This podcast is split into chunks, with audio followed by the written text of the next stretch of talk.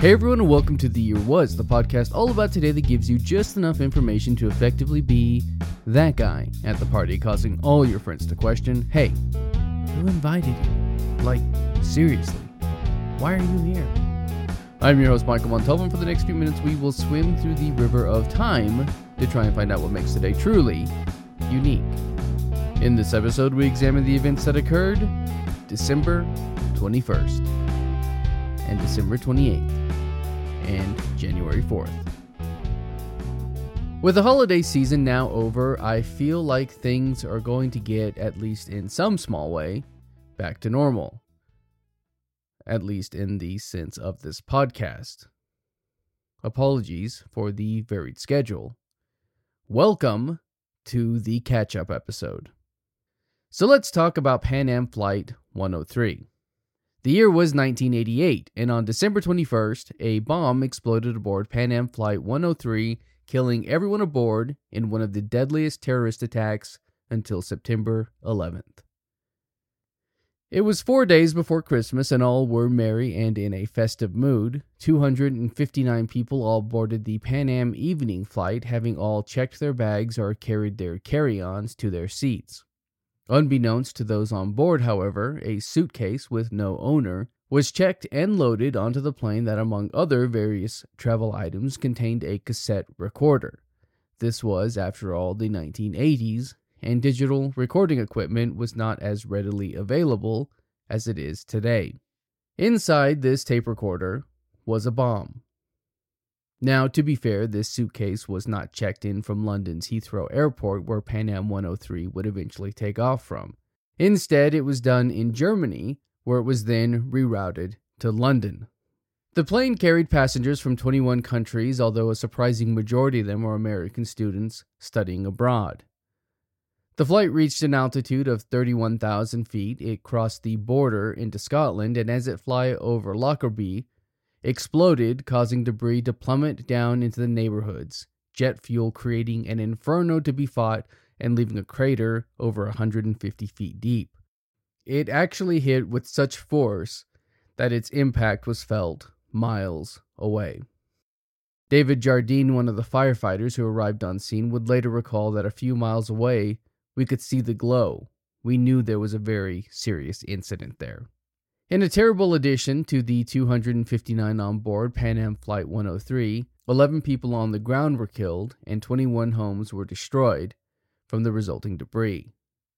A three year investigation began, and fragments of a circuit board and timer were found, leading them to believe that a bomb was at fault and not a mechanical failure. But the question remained of who did this and why did they do it? Accusations were soon made against Libyan nationals Abdel Basset al Megrahi and Al Haman Khalifa Fhimah, who, according to Britannica, were intelligence agents, but it would be almost 10 years before the Libyan government would turn over the two men for trial. And this was only done because of the sanctions that the US and the UN Security Council had placed onto Libya. The trial would begin May 3, 2000, and would last almost a year to January 31st, 2001. The verdict Megrahi was found guilty and sentenced to jail for a minimum of 27 years, while Fhimah was found not guilty. And while Megrahi would spend time in jail, in 2009 he was released on compassionate grounds after he was diagnosed with terminal cancer. He would die in his home in 2012.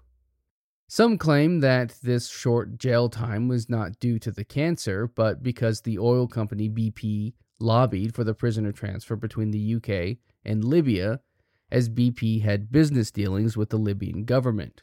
Additional conspirators were believed to have been involved, but none were known until 2015 when it was announced that two additional Libyan suspects were identified. And then in 2020, when former Libyan intelligence officer Abu Aguila Mohammed Masoud Kir al Marimi, apologies on that pronunciation, I know it was terrible, was brought up on criminal charges for the attack. This was after a 2012 Libyan interrogation report claimed that Masoud admitted to making the bomb. But why the attack?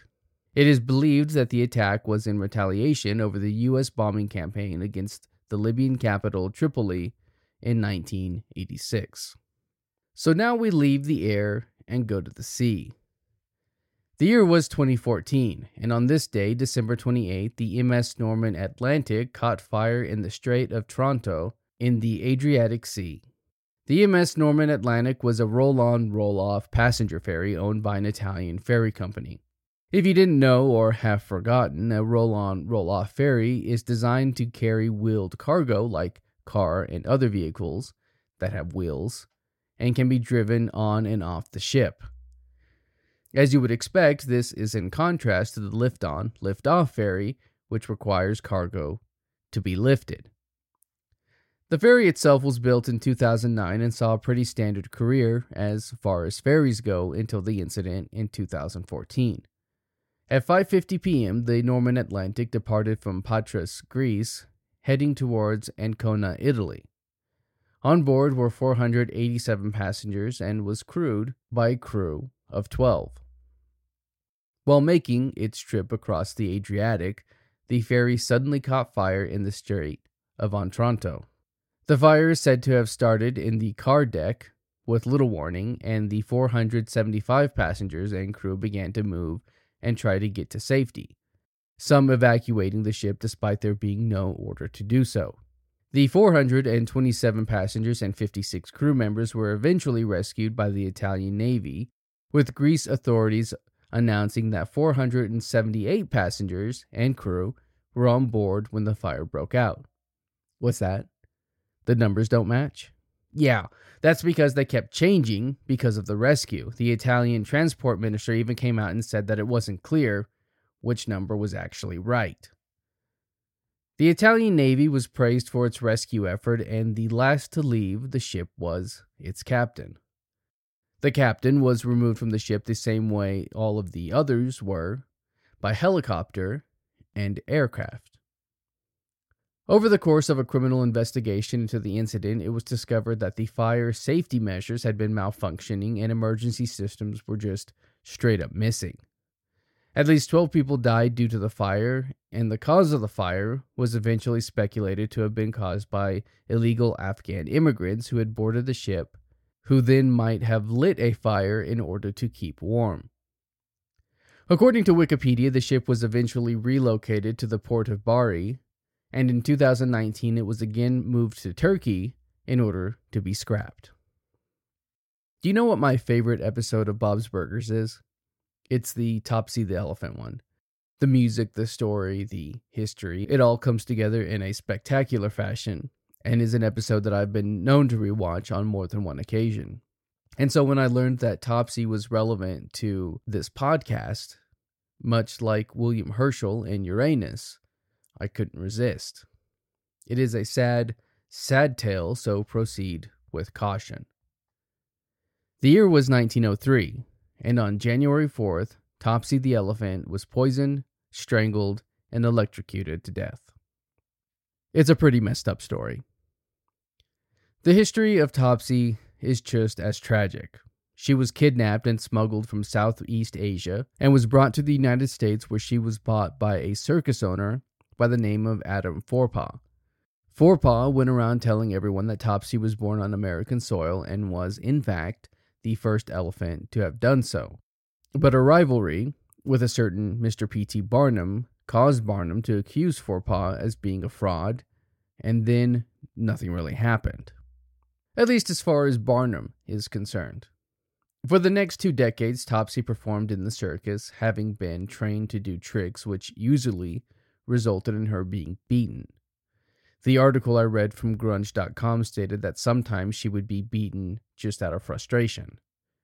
Unsurprisingly, she developed a bit of a reputation for being a bad elephant, which in this instance meant that she was acting like an elephant. Things would quickly change for Topsy, however, in June of 1902, when a spectator or a circus worker, I found articles claiming both, James Fielding Blount, offered her whiskey, was refused, and then burnt Topsy as a punishment, I guess. In retaliation, Topsy crushed the man to death. Topsy then began her reputation as a killer elephant, and Forepaugh got rid of her, and Topsy ended up at Coney Island. She was again mistreated and suffered so much that her trainer, William Whitey Alt, prodded her with a pitchfork so much that blood would be streaming down her face. He was thankfully arrested, but the papers framed it all as Topsy's fault. Alt was fired, and lacking a trainer, the powers that be made the decision to put Topsy to death.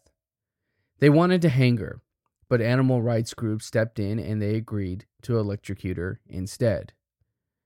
Now, you will no doubt remember that the plot of the Bob's Burgers episode involved Edison electrocuting Topsy as a way to discredit alternating current.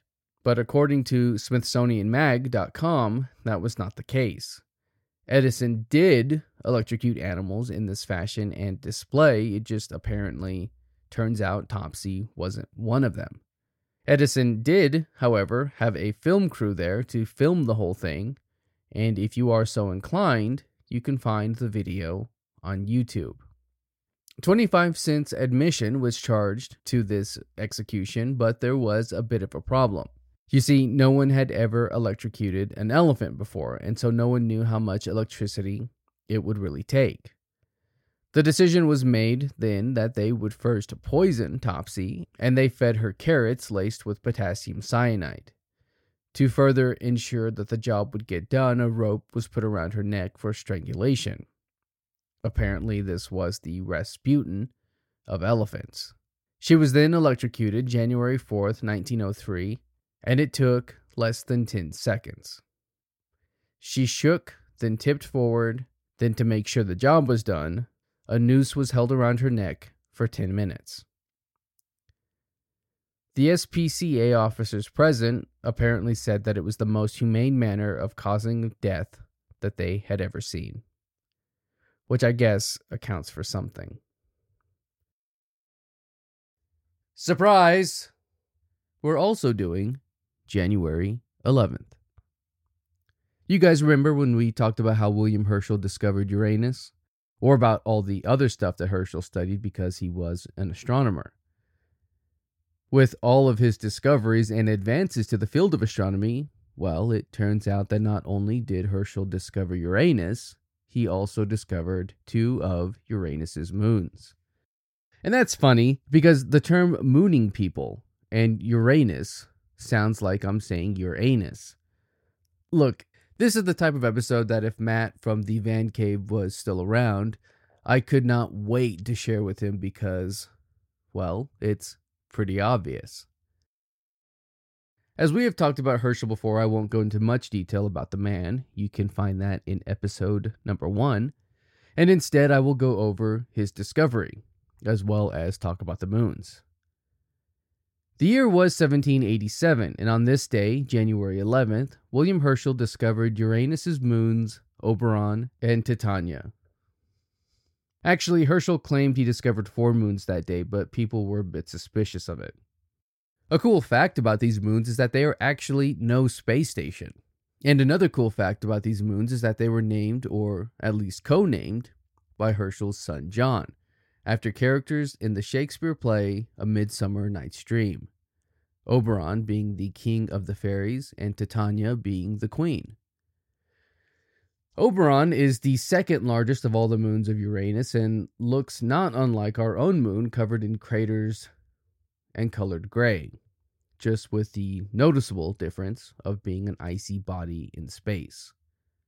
We actually didn't know much about Uranus's moons let alone how many there were until they were studied by Voyager 2 in 1986, which, as we all will remember from history, was a year. From this voyage to the moon, it was discovered that there were 27 moons and not five as originally believed. Included in one of those original five was another moon discovered by Herschel in 1787, the moon Titania. Titania, or Titania, I found pronunciations on both, is the largest of all Uranus's moons, but the second furthest from the actual planet. It was actually dubbed Uranus 1 by William Lassell in 1848. It's smaller than our own moon and was first photographed by Voyager 2 in January 1986. It actually has visible linear valleys that run hundreds of miles long, but what's really interesting is that it is showing breaks in the crust on the surface, and they're in two directions.